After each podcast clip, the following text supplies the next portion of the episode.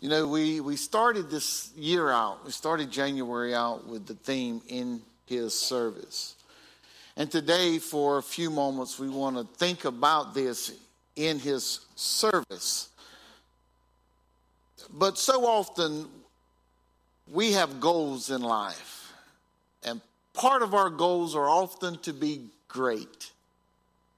I want us to see today that greatness, it comes through service. Greatness comes through service. In the spring of 1883, now I'm not quoting a, a television show based on Yellowstone either, but, but in the spring of 1883, two young men graduated medical school. Now, these men were good friends, but they were different. And they different really in two areas one in their appearance, and the other in their ambition. Uh, ben was more probably like myself in appearance. He was short and stocky. Uh, Will was more like Brother Marcus in appearance. He was tall and thin. And so Ben, it seemed, uh, had a dream of practicing medicine on the East Coast, where Will wanted to remain in a rural area. Ben begged his friend Will to move with him to New York City, and there they would both make their fortune as doctors. However, Will refused.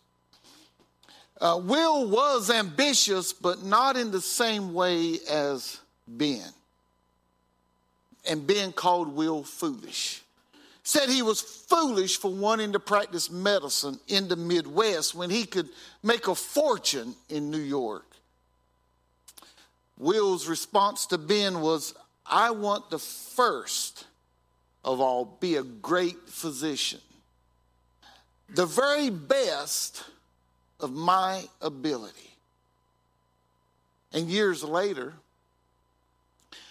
what we would find out is that the wealthy and the powerful, and even now, the wealthy and the powerful, come from all over the world to travel to Minnesota to be treated in a clinic that bears Will's name. A clinic that his father started and he and his brother helped move forward. The clinic that we would know as the Mayo Clinic. Here, these two men had very different ambitions. Ben wanted to serve himself, Will wanted to serve others. And Will's goal uh, to serve others made him wealthier and much more known than his friend Ben. Maybe, just maybe, Jesus wanted his disciples to understand about service in such a way. When we look here in Matthew's Gospel, chapter 20, verses 25 through 28, the Bible says, But Jesus called them to himself and said, You know that the rulers of the Gentiles lord over them, and those who are great exercise authority over them. Yet it shall not be so among you. But whoever desires to become great among you, let him be your servant. And whomever whoever desires to be first among you, let him be your slave. Just as the Son of Man did not come to be served, but to serve and to give his life a ransom for many. This is God's holy word. God, we thank you for your word. We thank you for your truth, and we pray, God, that as we attempt to expound upon your word, that God, you would hide me behind the cross. God, that you would come forward and you would speak to us. God, we pray that you would fix, form, and fashion the broken words of your servant. We pray, God, that as you speak to us, that you're glorified and your Son is magnified. We pray, God, that we would be edified, that we would leave here encouraged and strengthened. We pray, God, that if there's one here who doesn't know you through your Son, Jesus Christ, that today they would give thought to their life, and that not only would they give thought, but they would respond to your invitation of salvation. God, move and minister according to your will and your riches and glory, and we'll give you praise for all that's accomplished. In Jesus' name we pray. Amen.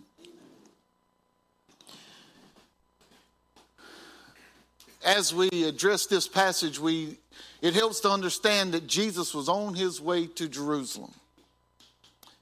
Uh, this would prove to be a grave visit to Jerusalem.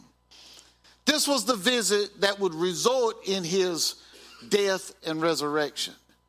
Jesus had just shared with the disciples in verses 18 and 19, saying, Behold, we're going up to Jerusalem, and the Son of Man will be betrayed to the chief priests and to the scribes, and they will condemn him to death and deliver him to the Gentiles to mock and to scourge him, and to mock and to scourge and to crucify.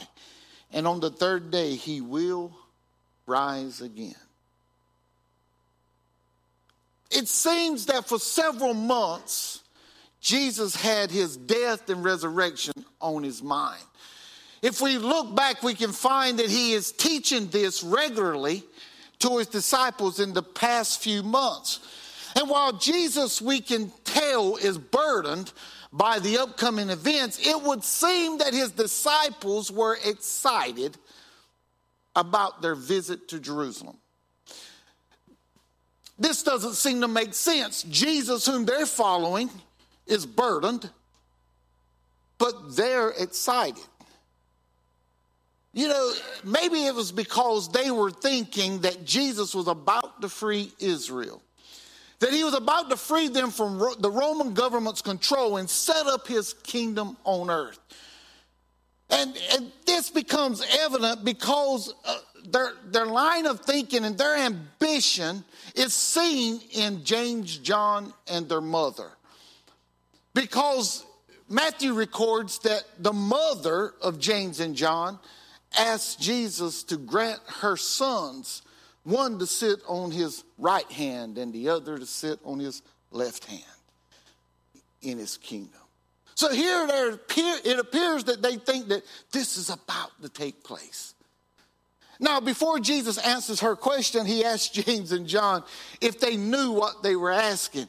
And he asked if they could drink of the cup that he would drink and if they would could be baptized in the baptism in which he would be baptized in. And ignorantly,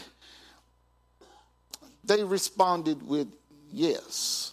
Now, I'm not being derogatory about those boys. I'm just saying they just had no idea what they were saying. They had no idea. They didn't understand what they were agreeing to. but Jesus let them know that, yeah, you will indeed drink of this cup and you will be baptized into this baptism. They didn't know what that meant. It seems that we're not too far removed from James and John, truly. Too often we think, now that I've been saved, now that I've confessed Jesus Christ as my Lord and Savior, I can drink of the juice from the Lord's table and, and I can be baptized because I'm positionally in Him and God will just use me. And it, it can be known to the world that I am a great Christian. Some would even teach that you won't even endure suffering. Uh, and everything's going to be groovy all the time. But the truth is that a life serving Jesus Christ is the greatest life that any of us could ever live. And while it comes with great eternal rewards, it also comes with great earthly responsibility. To serve Him is to not compromise with the world. And not to compromise with the world means that we just may face hostility or betrayal or mockery or persecution and sometimes death. To not compromise with the world, it, it may mean that we find ourselves on an island all by ourselves, or, or it may appear to be to us that, that nobody is joining along with us in what we're doing and what we truly believe in and what it brings passion to us. To not compromise with the world just might be the beginning of greatness yes. in our lives. Yes. So when we look at today's text, we want to notice a couple things. First is greatness by the world standards is deceptive. Now in verse 23 in this chapter, Jesus gives the impression that he that someone will sit on his right hand and someone will sit at his left hand. And whoever, whoever God chooses in these two positions will have greatness bestowed upon them. The disciples still sought the Messiah's king, or still thought that the Messiah's kingdom would be restored here on earth.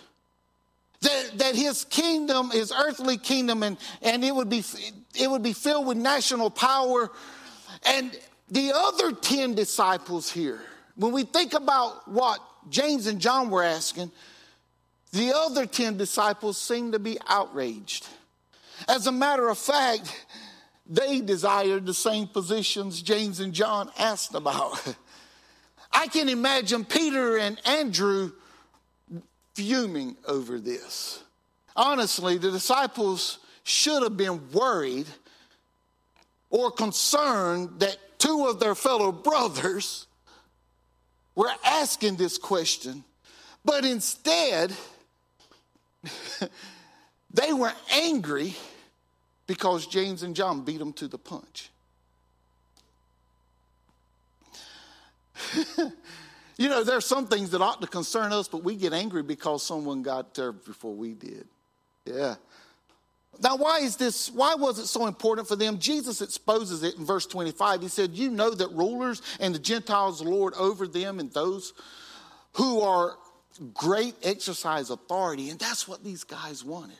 They wanted to lord over others. Remember, they were considered as untrained and unlearned men. So, what that tells us, while they had the, the basic Jewish uh, education, they didn't have, they didn't sit before the best scholars. They weren't scholars themselves. And, and now instead of being fishermen or tax collectors or men that the world was looking down upon, now they saw themselves as having an opportunity to lord over those who lorded over them. So They saw themselves in position of power and authority and having dominion and position over others. You know, too often we have this warped or this worldly view of greatness. Contrary to popular belief, greatness is not dominion over people.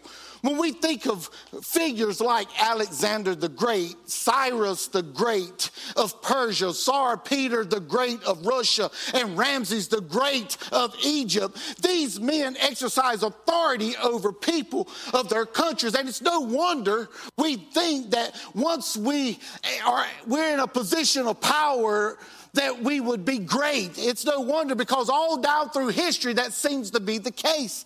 Even, even people, even today in this, in, in, in modern time, we have, um, we see the same phenomenon taking place. We have people like Wayne Gretzky being known as the great one because he dominated on the ice playing hockey. We also know the term of the GOAT. And Michael Jordan is considered the GOAT of the basketball court because he literally dominated while he played professional basketball. Six rings he has on, well, Six ain't on one hand. He's got six rings from championships. He was the greatest to ever play the game. We know that that acronym GOAT means the greatest of all time. Well, it wasn't just considered to Michael Jordan. Also, uh, Tom Brady is considered to be the GOAT of football. He has more uh, uh, Super Bowl rings than any other player has ever had. He's considered to be the greatest of all time at the position of quarterback. Well, what, you know, Tiger Woods was on his way. He can't take that title because he still hasn't got more championships than Jack Nicklaus. But he was on his way until a seven iron stopped his career. Yeah, seven iron across his head. It just changed his destiny. Now, you golfers, you understand what I mean by that. And I'll help you wise if you don't understand. His wife found him cheating and she took a seven iron to his head and it changed his game. He got in a wreck later, a bad accident, and it just messed things up for him. I figured you women that don't know nothing about golf would appreciate that. Beware, husbands. You know, this view of greatness is deceiving. Just think about it. How many people do you know who serve in positions where they somewhat lord over others, positions of power, positions of authority, positions where they held dominion over others who thought they were great. How many politicians, board members, CEOs, sports figures, who they thought and the world thought was great, but they lost their reputations, they lost their families, they lost their businesses, their fortunes. And for the worst part, for some that were born again believers, they lost their testimony. Because they chased after greatness by the world's standards. They found that power, authority, and position that they perceived came at a great price. And they found that greatness by the world standard is deceptive. So, our question has to be how do we view greatness? Do, do you, how do you measure wealth? Are you consumed by attaining wealth that you will sacrifice your family life, your church life? Your spiritual life by working so hard that you can't commit to anything outside of work. Oh, that's not going to make you great. I got a, I got a hint for you. If you're doing that, three days after you've dead and gone and buried in the ground, to have someone in your place. Yeah, it'll happen here. I pray it doesn't happen, but if I get killed today on my way to Wilmington, in six months or less, you'll have someone here. Actually, next week, someone will stand here and declare God's word. So, to sacrifice everything to where we can't do anything for the Lord, it's deceptive. It's deceptive. How do we measure power? Do you measure it by the people that you have under your thumb? This can easily cause you to feel like you need nothing from anyone. And I got news for us. There's going to come a time we're all going to need something from someone. If nothing else, we're going to need prayer. And you know, prayer is the greatest thing anyone can do for us. You know, what it'll do is it'll give you a false sense of security, causing you to fail to see yourself in your own sin and, and your desperate need for a Savior. So, folks, chasing greatness by the world standards can cause us to look down on others and it can puff us up with pride. And the Bible tells us in 1 John 2 and 16, it tells us, For all that is in the world, the lust of the flesh, the lust of the eyes, and the pride of life is not of the Father, but is of the world. And when, when we look in 1 Corinthians 10 and 12, the Bible warns us, is therefore let him who thinks he stands take heed lest he fall.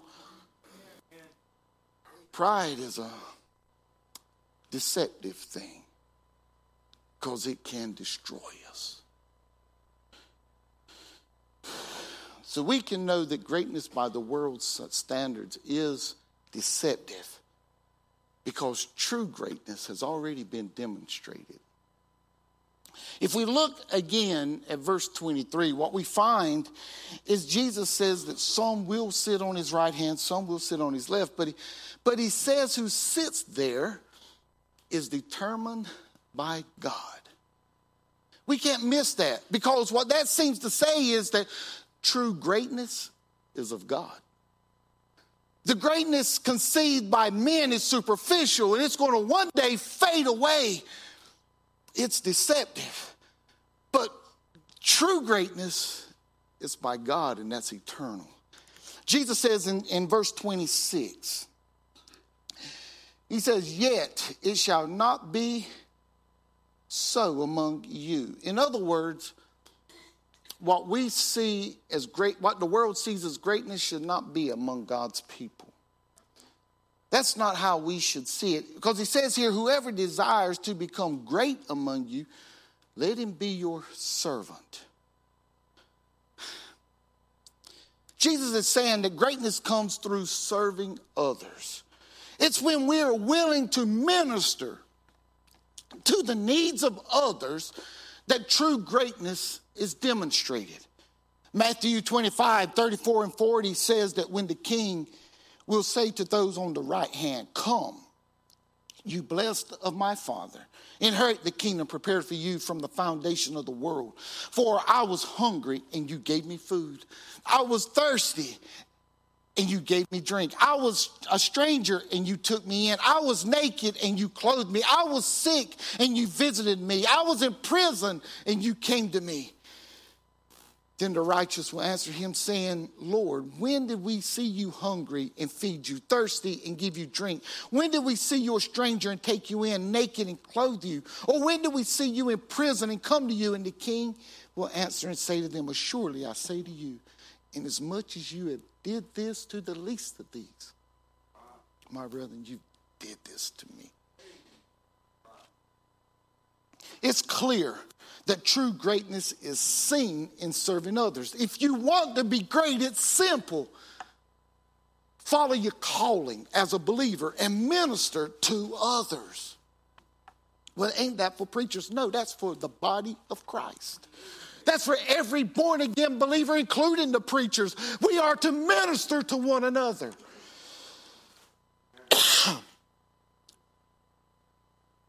Here, it's great. However, we have to look a little closer. We have to look here in verse 27. Thank you, brother. Look there in verse 27. Jesus says, Whomever desires to be first. King James says, Chief. Whoever desires to be chief among you, let him be your slave. Now, this is different than verse 26. Here he's saying that the greatest, the, the chief among all, are those who are bond slaves. So Jesus here is making this distinction between 26 and 27. If you want to be great, administer, serve others. But if you want to be the greatest, then you become a slave. What does he mean by that? What, what, well, what he was saying is that the person who ministers will often minister on occasion.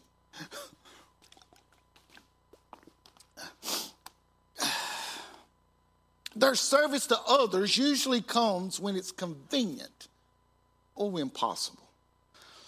Possibly the bond, or however, the bond slave is bound to the Lord every moment of their life. The bond slave is always serving, regardless of when or what or how difficult it may become. Maybe that's why God loves a cheerful giver. Maybe that's why he loves those who cheerfully give their time and their talent and their treasure because they become a bondslave to him. What is evident is that in verse 38, is that Jesus exampled this. Here, you know, it's something we, we can't miss this. If we want to be great, yeah, serve others. But if we want to be the greatest, we just got to serve Him. And whatever it is He's called us to do, we do it regardless of when it is, how it is, or how difficult it may seem. No matter how uncomfortable it may be, we just do it. Our life is to be devoted to Him. And that, that you don't have to be in vocational ministry for that to take place. Your workplace, your school, where your community becomes your mission field.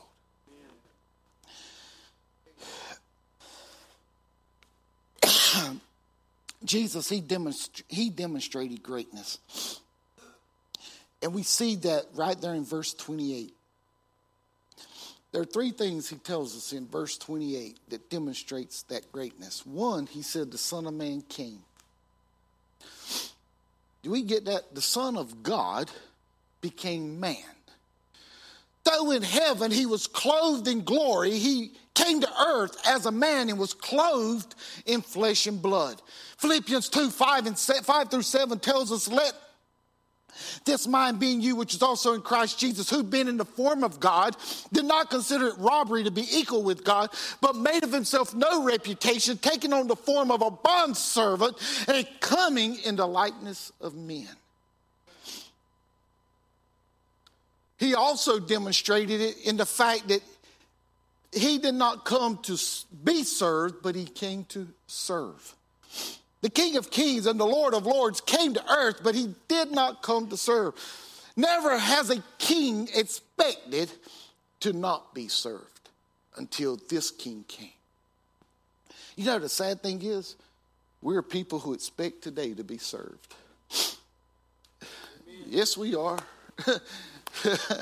Preacher, you don't know me. I don't know how to know you. I'm, I'm flesh and blood myself. You know, if you don't believe it, just observe restaurants. Go sit down in a restaurant. If you don't believe people want to be served, you know, people don't cook now. Why? So they can be served food. Yes. Yes. Say amen. amen. yeah, listen to this. You know what? We'll get mad if the service isn't up to our standards.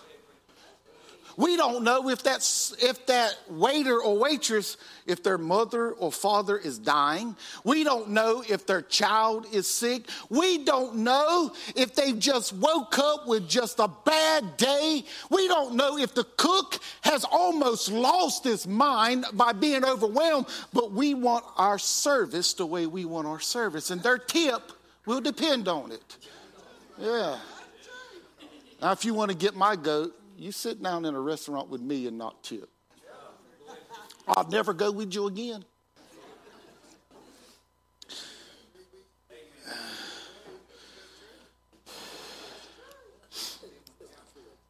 Because Jesus came not wanting nothing from us. Why should we expect the very best? Why should we expect our standards when we won't give him his standards when he didn't ask anything from us but to give ourselves to him?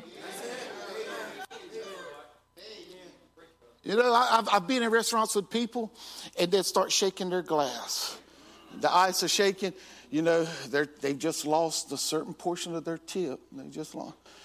You know, as a born again Christian,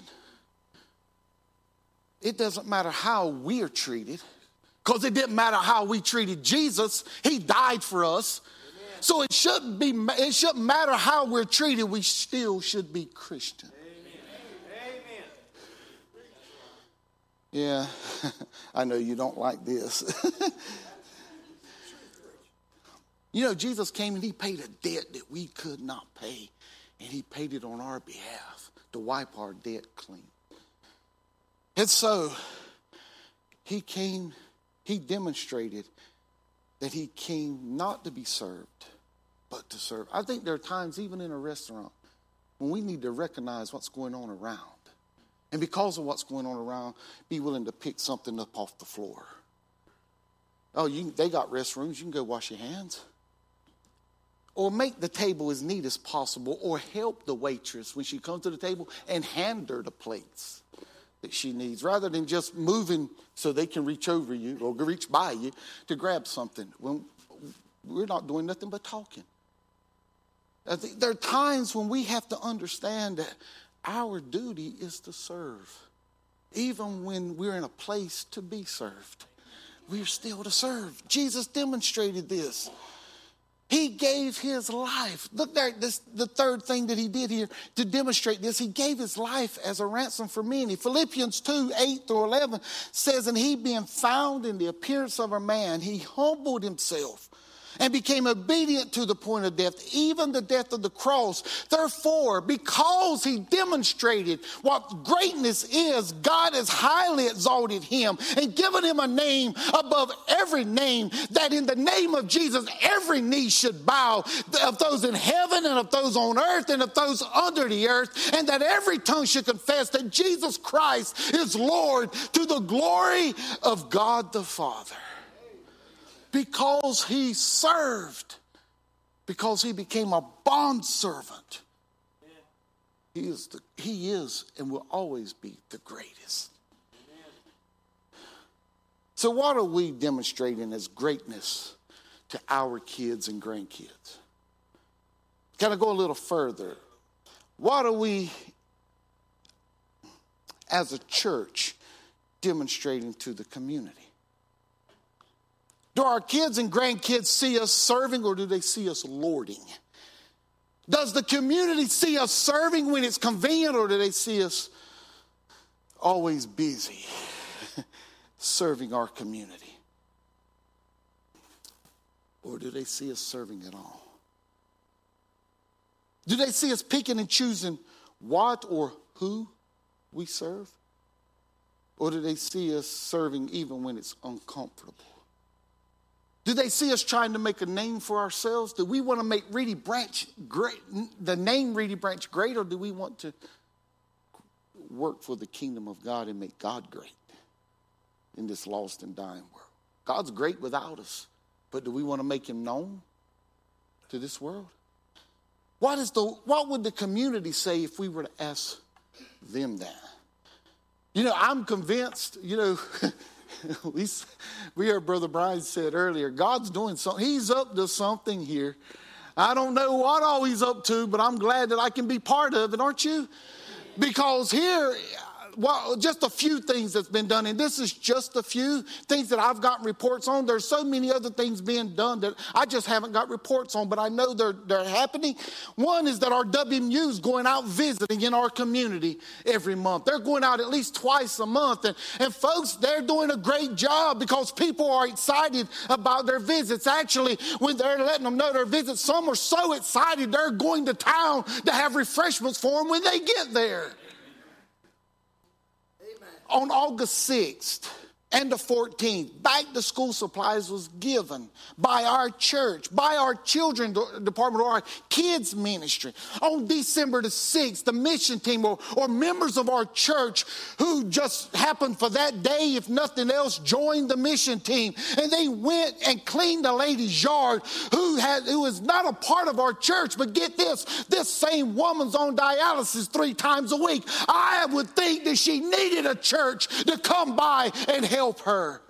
You know, January 6th, this past month, the kids' ministry delivered plastic storage containers filled with body wash and deodorant to Lumberton's Christian Care, a shelter for the homeless. And while there, you know what they did? They just left backpacks for them too, so they'd have something to carry those things with them if they left a container of toiletries was taken to BART, an organization that serves HIV and AIDS clients throughout the county.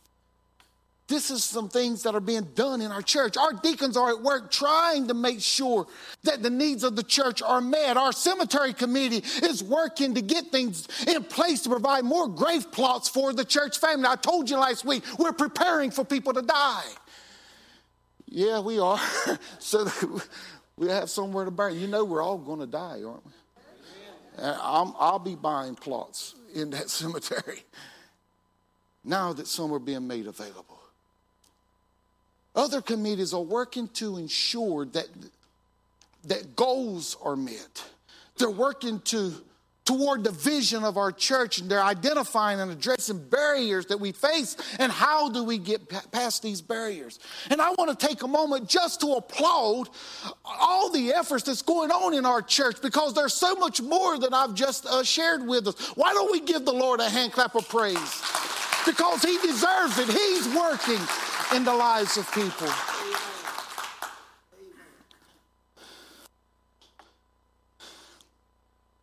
I also want to encourage you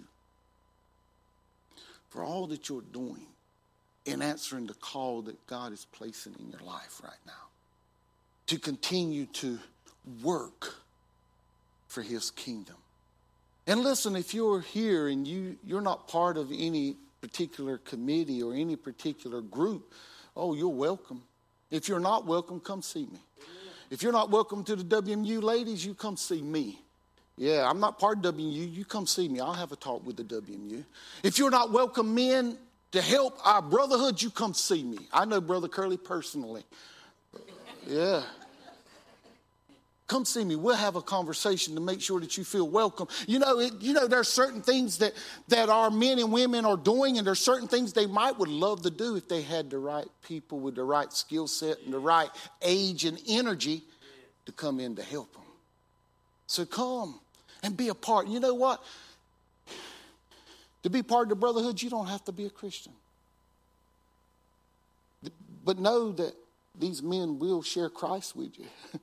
know these men will share that that I, am just convinced of this. If you'll continue to serve with them, you'll become a Christian. I'm just convinced of it. Some of you wondering, what are we allowing? We're allowing the gospel to be shared. That's what we're doing. So I want to say, let's continue.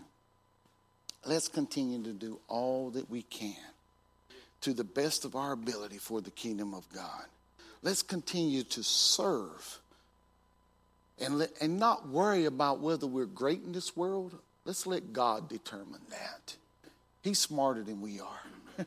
and He knows what we deserve and what we don't deserve because he came and died for us. Oh, if you want to be great, I want to encourage you. Let's get into his service. If we're in his service, we will become great. It may not be by the world standards, but it'll be eternal. It'll be what matters most. Every head bowed, every eye closed. As I do, thank you as I do want to encourage you all, I can't do that without addressing those who may be lost today. There may be someone here today that if I were to ask you, if you knew without a shadow of a doubt heaven is your home if you left this world in the next 20 minutes, your response may be no.